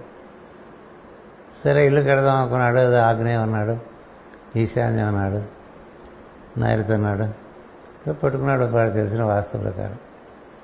అలానే ముందు కాగితం మీద గీస్తాం కదా? ముందు కాగితం మీద గీస్తాం. అంటే చోట్ల ఉండేది నీ మెదడులోకి వచ్చి నీ మెదడులోంచి కాగితం మీదకి వచ్చింది. అది కాగితం మీద ఉన్నప్పుడు ఎన్ని మార్పులైనా చేసుకోవచ్చు. కాగితం మీదకి రాకముందు అయితే ఇంకా బాగా ఈజీగా చేసుకోవచ్చు మనం కదా? ఇప్పుడు కాగితం మీద వేసిన తర్వాత మళ్ళీ మార్చుకోవాలనుకుంటే మళ్ళీ ఇంకో కాగితం గీయాలిగా? మాటి మాటికి ఇంకో కాగితం గీ ఇంకో కాగితం గీ అంటే ఆర్కిటెక్ట్ కోపడతాడు? ఇదే పని నాకు కదా? ఉన్నాడు కదా అని మాట మాటికి గీయమంటే గీయదు కదా. దిగిన కొద్దీ దానికి స్థిరత్వం వచ్చేస్తుంటుంది. రిజిడిటీ వచ్చేస్తుంది. సరే కాగితం మీదకి వచ్చేసింది ఇంక మార్చరు కదా నేను మార్చాను. ఇక కట్టమోడు కట్టిన తర్వాత మార్చాలంటే? ఇంకా కష్టం కదా. కడుతున్నప్పుడు కూడా మార్చుకోవచ్చు కొంచెం. కట్టకముందు కాగితం మీద మార్చుకోవచ్చు. అంతకన్నా సులభంగా భావంలో మార్చుకోవచ్చు. అసలు ఈ భావం ఎందుకు వచ్చిందనేది ఆలోచించద్దండి. ఇలా మనకి దిగి వస్తుందే. ఈ దిగి వచ్చేది మొత్తం వాక్ అన్నారు. పరా అంటే చోట్లో ఉంటే పరా. నీకు భాషిస్తే అది పశ్యంతి. పశ్యంతి అంటే యూ పర్సీవ్డ్ ఇట్ అని ఇంగ్లీష్లో నీకు ఇట్లా అనిపించింది. వాడికి అట్లా అనిపించింది కాబట్టి వాడు అట్లా కట్టుకున్నాడు ఇల్లు. ఇంకోటికి ఇంకో రకంగా అనిపిస్తే అట్లా కట్టుకుంటాడు. కదా? ఇప్పుడు ఈ రాధమాసంలో నాలుగు కాపురాలు ఉండే ఫ్లాట్లు ఉన్నాయి ప్రార్థన మందిరం కాక కింద సెల్లార్ ఉంది గ్రౌండ్ ఫ్లోర్. ఈ ఆరు ఓదానికి ఓదానికి ఏం పోలిక ఉండదు. ఎందుకని? దేని అవసరం బట్టి అది అటుపైన ఎవరి రుచులు బట్టి వాళ్ళు. దీనిపైన వాళ్ళ రుచులు బట్టి వాళ్ళు. దానిపైన వాళ్ళ రుచులు బట్టి వాళ్ళు.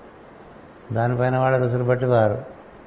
ఎవరి రుచులు బట్టి వాళ్ళు ఏర్పాటు చేసుకుంటారు. సో అందుకని చోట్లో ఉండేది దిగు వచ్చేసరికి వైవిధ్యంగా దిగు అందుకనే వాక్కు కూడా వైవిధ్యంతో ఉంటుంది. అందరూ ఒక రకంగా మాట్లాడరు కదా. ఎవరెవరి పరిణితి బట్టి వారి వారి మాటలు ఉంటాయి. అటుపైన చేత వస్తుంది అందుకని పర పశ్చంతి దర్శించావు నువ్వేం చేయాలో. ఆ తర్వాత దానికి ఒక డిజైన్ వేసుకుంటావు. అది మధ్యమ. ఆ తర్వాత వ్యక్తం చేస్తావు. ఈ వ్యక్తం చేయడాన్ని వైఖరి అంటాం. ఇట్లా మనం ఏమీ లేనటువంటి చోట్లోంచి ఇలా నిత్యం అవతరింపజేస్తూ ఉంటాం. ప్రతివాడు ఒక బ్రహ్మే. ఎవరి జీవితాన్ని వాళ్ళు ఆ విధంగా నిర్మాణం చేస్తూ ఉంటారు. ఈ చేసే నిర్మాణానికి మనకంటూ పూర్వకథ ఉంది కాబట్టి దానివల్ల మనకి సదుపాయం అసౌకర్యాలు విఘ్నాలు ఏవో వస్తూ ఉంటాయి. అది వేరే కథ. కాకపోతే నిత్యం మనం మెలకుగా ఉన్నంతసేపు మనలో అవతరణం జరుగుతూనే ఉంటుంది ప్రజ్ఞ. ప్రజ్ఞ అవతరణం జరుగుతూనే ఉంటుంది. గమనించారా? గమనించు. అలాగే ఈ ప్రాణస్పందన శ్వాస జరుగుతూనే ఉంటుంది. గమనించారా?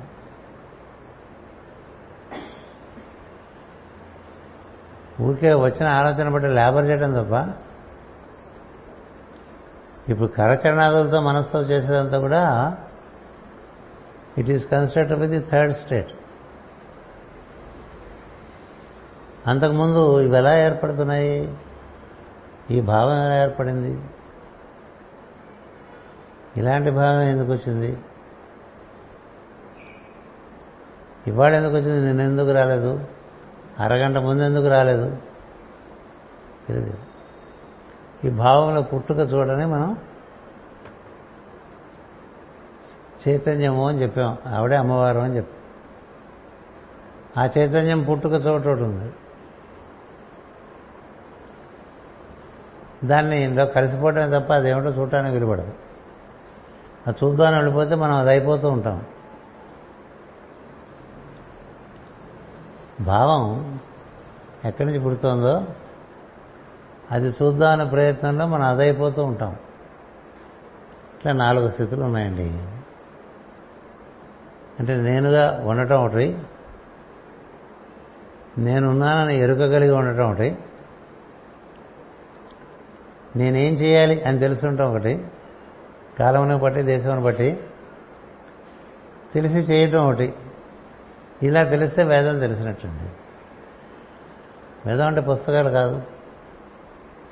వేదం అంటే వేలాది వేల వృక్కులు కాదు. వాటి నిండా ఇవే ఉంటాయి. ఇది మనకు మాస్టర్ గారు ఇచ్చిన అవగాహన మూడు వేదాల గురించి. ఒక ఋషి అలాంటి చిన్న మరిగిందులో మర్రి చెట్టు పెట్టిచ్చేస్తాడు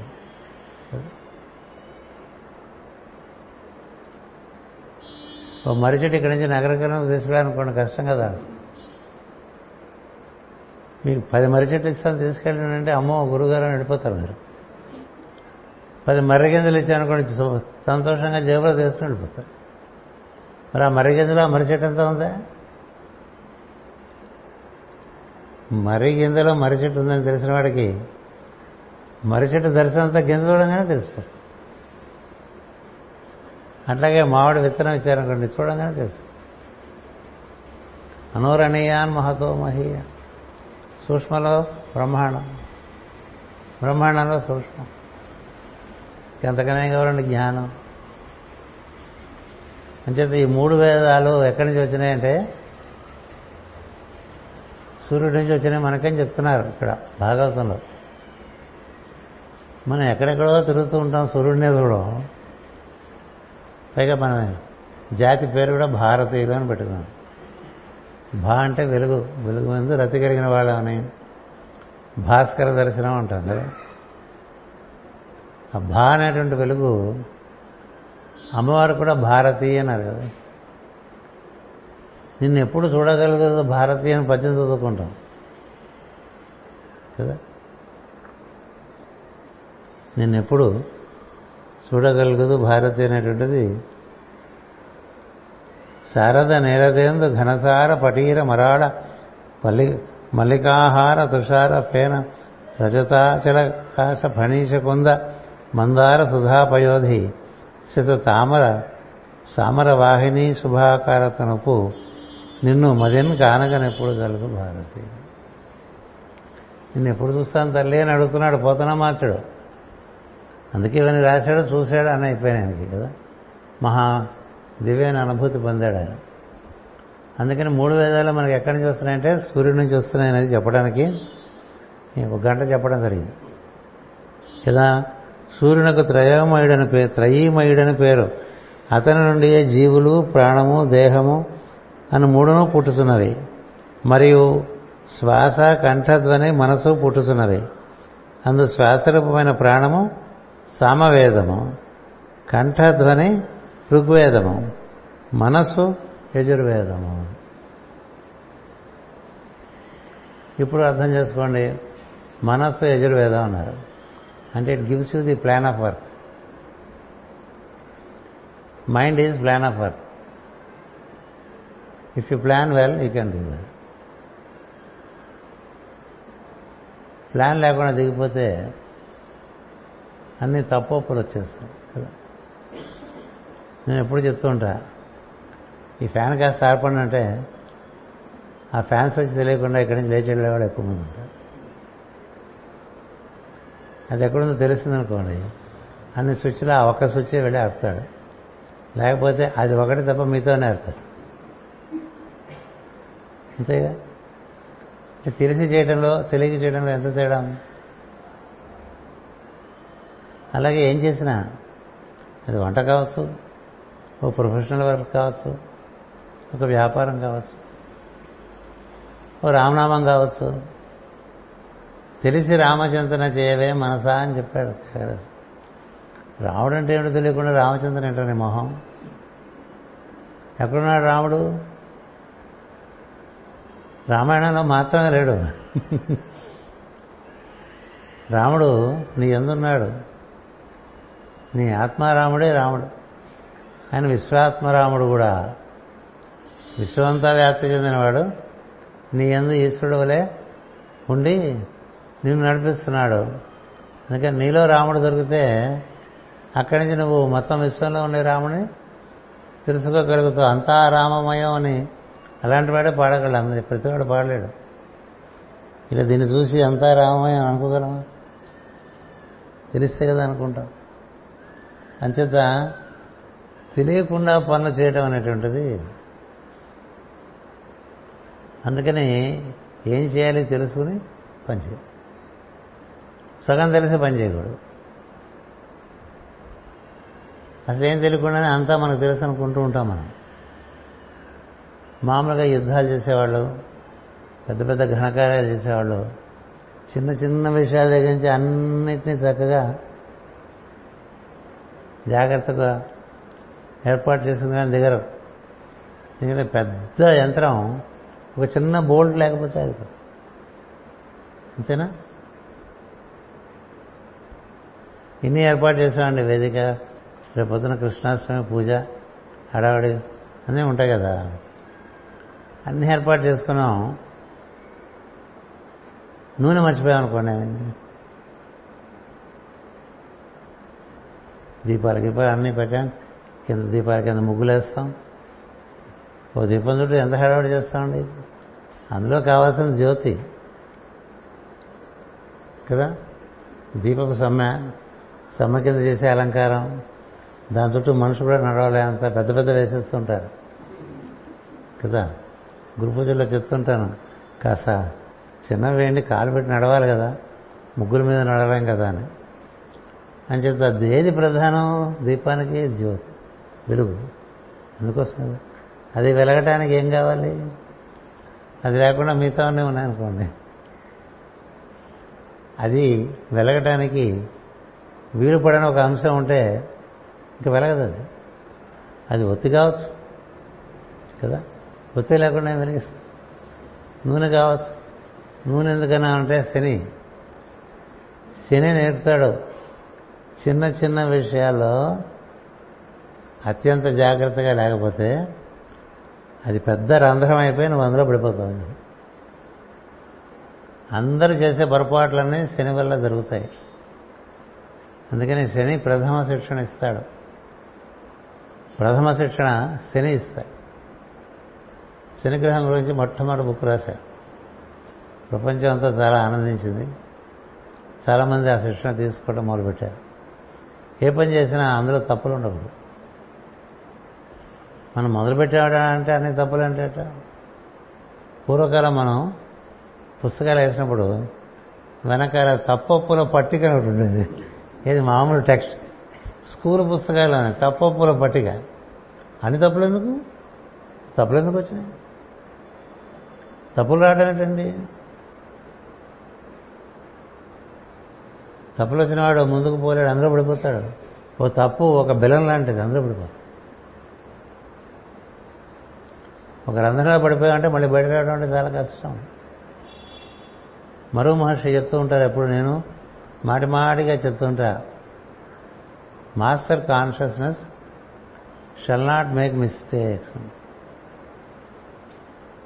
నీ ప్రజ్ఞకి స్వామిత్వం ఉంటే నీలో తప్పదు కదా తప్పింది జరిగింది?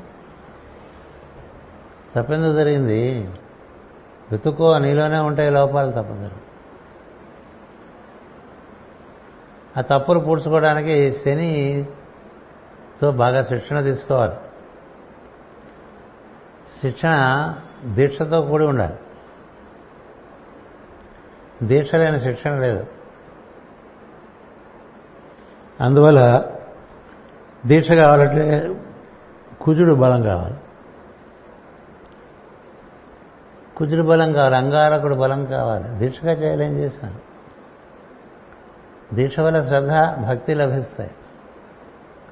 అందుకని కుమారస్వామి తప్పులు చేయడం అని ఇంద్రుడు తప్పులు చేస్తూ ఉంటాడు. ఇంద్రుడు పని ఏమిటో తెలుసా? త్రిమూర్తులు సృష్టి అంతా నిర్మాణం చేసి నువ్వు దీన్ని రక్షిస్తూ ఉండరా అని చెప్పారు ఇంద్రుడిని. తూర్పును కూర్చోబెట్టి సూర్యుని మార్గమే కదా? తూర్పు అంటే? ఇదం ద్రా ఇంద్ర అంటారు. మాస్టర్ రాసిందే. ఇదం ద్రా అంటే దీన్ని రక్షించు అని. ద్రాం దత్తాత్రేయ మహా అంటున్నాం కదా ఇప్పుడు సంవత్సరం. ఏంటి అర్థం? రక్షించమని. ఎందుకని పెట్టాం? కరోనా కరోనా కరోనా అని బాధపడిపోతుంటే కరోనా కాదు నీ కరుణ కావాలి. అందుకని ద్రాం దత్తమవుతాయి నమ. ద్రా అంటే రక్షించేవాడు. ఇచ్చేవాడు రక్షించేవాడు. ద అంటే ఇవ్వటం. వర ద. సో అందుకని ఆయన ఎప్పుడు తప్పులే. ఇంద్రుడు మన పురాణాల్లో ఇంద్రుడు చేసిన తప్పులు బోర్డు కనిపిస్తాయి. ఎందుకంటే నాట్ ఫుల్లీ ట్రైన్డ్ ఆయన తప్పు చేసినప్పుడు ఒక ఉపద్రవం. అప్పుడు ఒక అవతారం వరకు దిగొచ్చి మళ్ళీ దాన్ని సర్దుకోవడం వరకు ఉంటాయి కదా మనది అందుచేత వీడు మాట మాటికి తప్పులు చేసేవాడితో కష్టం మనకి. ఇంకో సబ్స్టిట్యూట్ ఉంటే బాగున్నాం. అంతే కదా? పని బాగా చేయనివాడిని వాడిని పెట్టుకుని తంటాలు పట్టం కన్నా వాడిని డిస్టర్బ్ చేయకుండా ఇంకొని పెట్టుకుంటే వాడి చేత పని చేసుకుంటూ ఉండదు ఈ సుబ్రహ్మణ్యుని తెచ్చారు. బాగుంటాయి మన పురాణాలు. ఊరికే చదువుకుంటే కాదు బాగా మనం దృష్టి పెట్టి ఎందుకు ఇలా చేయాల్సి వచ్చింది? కొంత మనం కూడా వాడాలి. కుమారస్వామి అంటే ఇలా వస్తుంటేనే అస్త్రశైలనే అసలు పారిపోతాయి. అది ఒక ఎంతటి వెలుగంటే అలా వస్తుంటే చీకటి ఎండిపోతుంది సరే ఉంటాడయ్యా నీకు ఇబ్బంది వచ్చినప్పుడు ఆయన చూస్తాడని రాశారు పురాణాలు. ఎందుకు చెప్తున్నానంటే కుమారుడు అంటే ఇప్పుడు ఆయనే మనకి కుజగ్రహం ఆయనే సనత్ కుమారుడు ఆయనే సుబ్రహ్మణ్యం ఆయనే శరవణభవుడు ఆయనే స్కందుడు షట్చక్రములు వ్యాప్తి చెంది మనలో ఉంటాడు. మరి అలాంటి ప్రజ్ఞతో మనం అనుసంధానం చెందామనుకోండి దీక్ష అంటే కుమారుడు అన్నది దీక్ష అంటే కుమారుడు. ఎవ్వరు శివకేశవులు కూడా ఆయన దీక్షను తప్పించలేరు. అంతలో ఎందుకు చెప్తున్నాను? అలాంటి దీక్ష కలిగి ఇలాంటి తప్పులు చేయకుండా ఉండేటువంటి శనిగ్రహం యొక్క శిక్షణ తీసుకుంటే అప్పుడు నీ మనసు చక్కగా దానికి ఒక కుదురు వస్తుంది. లేకపోతే అది ఏదో ఏ ఏ క్షణం ఎట్లా ఉంటుందో తెలియదు కదా మన మనసు కదా? దానికి వేగం ఎక్కువ. వచ్చే తెలివి పోయే తెలివిరా నీకు అంటూ ఉండేవారు గురువుగారు. నీకేం చెప్పనురా? నీకు వచ్చే తెలివి పోయే తెలివి ఏది నిలబడదు? ఒక్కటి చెప్పింది చేస్తావా? ఏం చేస్తాడు వాడు? వాడికి లేదుగా. అందుకనేమో దీక్ష పెడతారు. ఇలా చేసుకో ఇలా చేసుకో. అవి కూడా చేయలేకపోతే ఏం చేయాలి? ఎందుకంటే నీలో ఉండేటువంటి ప్రజకి చక్కని ఒక బండ రాయిని ఒక అద్భుతమైనటువంటి సౌందర్యంతో కూడినటువంటి శిలా విగ్రహంగా మార్చగలిగినటువంటి పద్ధతులు ఉన్నాయి రాయి నుంచే కదా శిల్పం వచ్చింది. ఇప్పుడు ఇంత త్రిభంగి కృష్ణుడు మనం ఎక్కడి నుంచి తెచ్చాము? ఇది పాలు రాయో లేకపోతే గణెట్ రాయో అదో పెట్టు చేస్తాం. అది అందులోనే ఉందిగా? అక్కడనే తీసేయటమేగా? కొత్త తెచ్చాను అతికిస్తున్నాం అక్కడ. ఏం లేదు లోపలే ఉన్నాడు ఈశ్వరుడు. వాడి ప్రతిరూపమే నువ్వు. నువ్వు ఎక్స్ట్రా బాగా అతికించేసుకున్నావు అవి ఇవి. ఈ దీక్ష తీసుకుంటే అవన్నీ ఊడిపోతుంది ఆ ఊడిపోతే ఒరిజినల్ రూపం వచ్చి ఓహోహో మనం ఆయన యొక్క ప్రతిబింబమే అని తెలుసు. ఆయన మూడు లోకాలకు వ్యాప్తి ఇలా తెలిసిందనుకోండి. అలా తెలియడం కోసం ఈ మూడు వేదాలు. ఏంటి దిగొస్తుంది ఒకటి అది ఋగ్వేదం. దాన్ని నిర్వర్తించడానికి సామవేదం. ఎందుకని? ఉచ్ఛ్వాస నిశ్వాస రూపంలో అది ఆరోహణ అవరోహణ క్రమంలో నిర్వర్తింపబడుతూ ఉంటుంది. ఆ వచ్చినటువంటి ఆ సంకల్పాన్ని నిర్వర్తించడానికి యజుర్వేదం. ఈ మూడు చక్కగా ఎవరికి తెలుస్తాయో? వాళ్ళని త్రిపాఠి అంటారు ఉత్తరాలు త్రిపాఠి. అదే త్రివేది అంటారు. ఇంటి పేర్లు పెట్టుకుంటారు వాళ్ళకే తెలియదు నేను ఒకసారి మాకు ఇక్కడికి ఆఫీసర్ వచ్చాడు. ఏ ఆయన పేరు త్రివేది. అంటే ఏమిటని అడిగా. ఏదో తెలియదు మా ఇంటి పేరు చెప్పాడు. నీ ఇంటి పేరు కదరా నీకు మూడు వేదాలు తెలిసి ఉండాలని చెప్పాను. నిజమా? నీకు ఇన్కమ్ ట్యాక్స్ సరిగ్గా తెలియదు మూడు వేదాల సంగతి ఎందుకులే అని చెప్పాను నవ్వుతూ. త్రిపాఠి త్రివేది ఇట్లా అంటాం కదా. త్రయీ విద్య. త్రినోసోఫియా అన్నారు. పరమగురువు పరమగురువులు పాశ్చాత్య దేశాల్లో సెయింట్ జర్మన్ అన్న ఆయనను తర్వాత మనం ఎరిగిన పైథాగ్రస్ వాళ్ళందరూ దాన్ని త్రినో సోఫియా. సోఫియా అంటే విజ్డమ్. త్రినో అంటే మూడు. ఈ మూడు వేదాలు తెలిసినవాడు తెలిసినవాడండి ఈ మూడు వేదాలు తెలిస్తే ఏంటంటే మనలో మన్ని పట్టేవి మన వదిలేస్తాయి. గొప్ప విషయం కదా. ఇదొకటి చెప్పి ఆపేస్తా. మనలో మన్ని పట్టే వదిలేస్తాయి. ఎందుకంటే మన్ని పట్టేది మన మనసులో ఉండే భావాల్లో ఉండే అవత అవకతవకలు. మనసు వల్ల ఇబ్బంది ఏం లేదు. మోక్షానికైనా బంధానికైనా మనసే తల్లి కారణం అని చెప్పాడు కపిలుడు మొట్టమొదటి వాక్యం. కపిల దేవహూతి సమాధంలో మొట్టమొదటి వాక్యం ఏంటంటే మనసే కారణం తల్లి బంధానికైనా మోక్షానికైనా అంటే. దాన్ని నువ్వు ఎట్లా ఏర్పాటు చేసుకుంటావు? దాన్ని బట్టి కదా? అందుకని నీ మనసుకి శిక్షణ మనసు చంద్రమా మనసో జాత అంట. అందుకని ఈ మనసుకి ఈ చంద్రుడికి అక్షరం మా అని మా. ఈ మాని కుజుడికి అక్షరం రా అగ్నిబీజం. సంకల్ప బలం అగ్నిబీజం. పట్టుదల ఉంటుంది కదా. పట్టుదల అనే పిచ్చి పిచ్చి విషయాలు పెట్టుకుంటాం మనం ఎట్టి పరిస్థితుల్లో వాడు గుమ్మం తొక్కనంటాడు కదా. ఎందుకు అక్కడ? దానివల్ల లేదు. ఏం ప్రయోజనం నెరవేరింది వారితో మాట్లాడను వీటితో మాట్లాడను ఇది తినను ఇవి కాదు నేర్చుకోవాల్సింది పట్టుదల దేని మీద ఉండాలి దేని మీద ఉండాలంటే నిన్ను నువ్వు తెలుసుకోవడానికి ఉండాలి పట్టుదల. కదా? మన మనం తెలుసుకోవడానికి మీద ఆ పట్టుదల పెట్టామనుకో ఇంకా మరి దాన్ని తిరిగే ఉందండి. మరి కుమారస్వామి స్వామి ఆయన కుమారుడే అని స్వామి అయిపోయాడు. ఎందుకని? శివుడు కూడా బోధ చేసే స్థితికి వెళ్ళిపోతాడు. అదే స్వామి మన కుంభకోణంలో. ఒకసారి ఒక రాక్షస సంహారంలో శివుడు చెప్తాడు ముందేవాడు నాన్న నేను ఈ సంహారంలో మొత్తం నా రౌద్రం అంతా వచ్చేస్తుంది. మళ్ళీ తిరిగి నా సహజ స్థితి రావాలంటే అది చాలా కాలం పడుతుంది అంతవరకు సృష్టికి ఇబ్బంది. అందుకని ఆ సమయంలో రాక్షస సంహారం అయిన తర్వాత నువ్వు వచ్చి నాకు బోధ చేయాల్సి ఉంటుంది సుమా అని చెప్తాడు. అందుకనే అక్కడ అది ఆ స్వామిమలయ క్షేత్రంలో జరుగుతుంది. అందుకని ఆయనకి ఆ కొండ స్వామి శివుడికి బోధ కుమారస్వామి బోధ చేసిన కొండది. అంతటి వాడు కుమారస్వామి.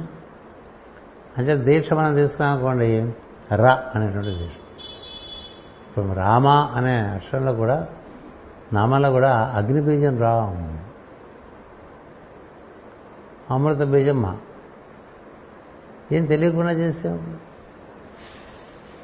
ఈ అగ్ని బీజం పట్టుకున్నాను అనుకో రా. ఈ మా రా దీక్షతో చేస్తుంటే క అనేటువంటి శబ్దం శనికి సంబంధించి. క. మూడు కలిపితే మకర అన్నారండి.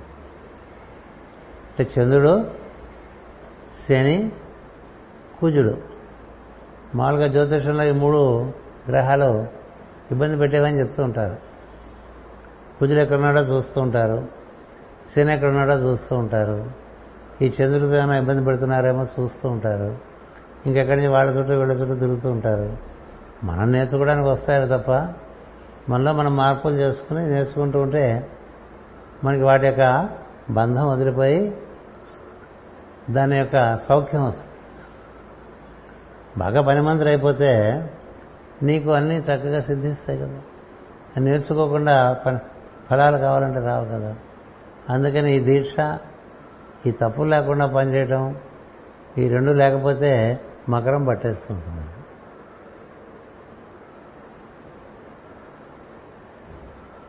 మకరం ఒకటి రవిదొచ్చిన మకరం మరి ఒకటి ధనదు మాటనడాగం మకరాలయమన తిరిగేడు మకరములు కూర్మరాజు మరుగున గరిగానని ఒక పద్యం ఉంటుంది గజేంద్ర మోక్షం. మనకి మూడు రకాల పట్లు ఉంటాయి. బుద్ధిలో పట్టు మనసులో పట్టు అహంకారం వల్ల పట్లు ఇవన్నీ. బుద్ధిలో పట్లు మనసులో పట్లు తర్వాత ఇంద్రియాల్లో పట్లు ఇన్ని పట్లతో శరీరం కూడా పట్టేస్తుంది. ఇలా పట్టేసిందంటే ఏం బతుకుతా? కదా? అందుకని ఈ మకరం నుంచి మనం బయటపడాలంటే దాన్ని ఉకారం చేర్చమన్నారు. ఉకారం. ఉకారం ఎక్కడ చేరుస్తారు?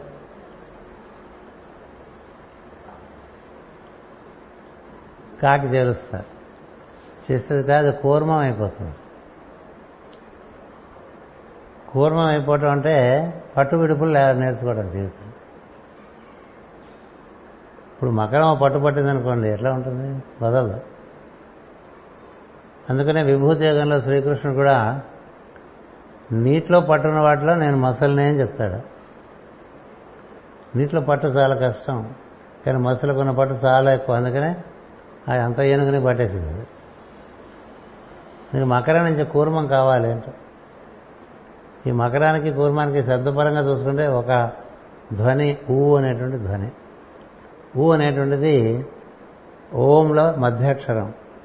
అకార ఉకారం అకారములు ఓం. ఆ మధ్యాక్షరం ఊ అది విష్ణుతత్వం కలిగింది. అది వ్యాప్తిని ఉకారం వల్ల వ్యాప్తి. ఆ వ్యాప్తి ఎక్కడి నుంచి? నారాయణుడి దగ్గర నుంచి ఈ భూమి వరకు ఉంది ఆ వ్యాప్తి. పట్టు విడుపులు వచ్చిన ఉన్న చోట వ్యాప్తికి అవకాశం ఉంటుంది ఇప్పుడు ముడుచుకోగలడు తెలుసుకోగలడు ముడుచుకోగలడు తెలుసుకోగలడు. అంటే ఎక్కడ వదలాలి ఎక్కడ పట్టుకోవాలి. పట్టుకోవాల్సిన వదిలేసి వదిలేయాల్సిన పట్టుకున్నాం అనుకోండి ఆ జీవితం దుర్భరం. మామూలుగా జరిగేది అజ్ఞానం వల్ల. ఏది పట్టుకోవాలి ఏది వదిలేయాలి? అవి నేర్పేవే రాహుగ్రహం కేతుగ్రహం. కేతువు ఇది వదిలేయని చెప్తుంది. అది పట్టుకుంటాను.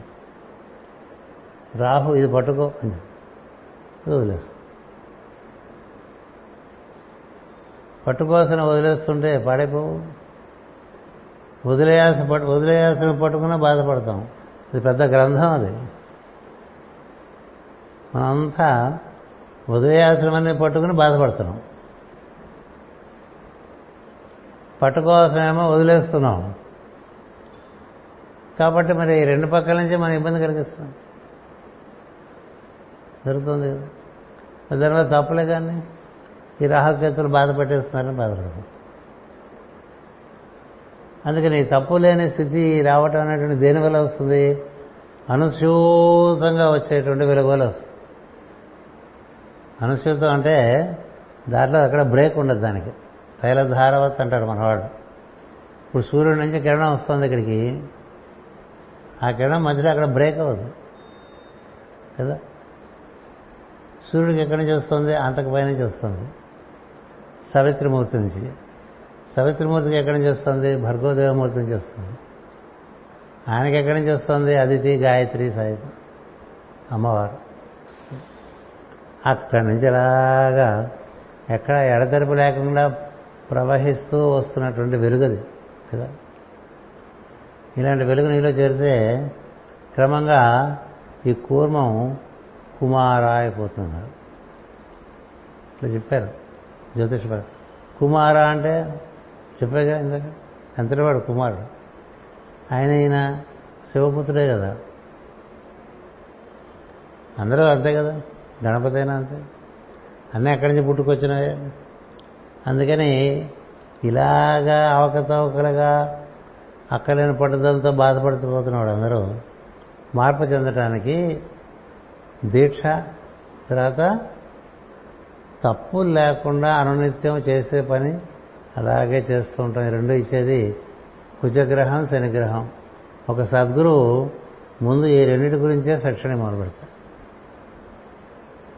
ఇందులో ఒత్తిడిని కాని వాళ్ళకి ఇంకంతకన్నా ముందుకు వెళ్ళడానికి వాళ్ళకి వీలు పడదు.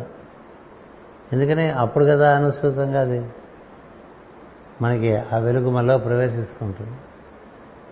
అంచేత ఈ ఈ త్రయ విద్యలో మనకి ఆ దిగి వచ్చేటువంటిది ఋగ్వేదం. దివ్య సంకల్పమేగా దిగి వస్తూ ఉంటుంది అది మనకి అందుకోలేక ఏవో సొంత సంకల్పాలతో మనం తెప్పలు పడిపోతూ ఉంటాం. ఆ దిగి వచ్చేదాన్ని మనం చక్కగా అవగాహన చేసుకోవటం. దాన్ని నిర్వర్తించడానికి చక్కని ప్రణాళిక ఏర్పాటు చేసుకోవటం దాన్ని నిర్వర్తింపజేయడానికి ప్రాణాలను చక్కగా వాడుకోవటం ఇలాంటి జ్ఞానం అంతా మనకి సూర్యుడి దగ్గర నుంచి ఈ భూమి జీవులందరికీ ఏర్పాటు చేస్తారు అనేటువంటిది దీని నుంచి మనకు అవగాహన అవుతుంది. ఇలాంటివి మనం తెలుసుకున్నప్పుడు మనకి కొంత గ్రహముల యొక్క ప్రభావం కొంత అవగాహన అవుతుంది. అన్నిటికీ మించి సూర్యునితో అనుసంధానం చెందేటువంటి ఒక ప్రయత్నం జరుగుతుంది.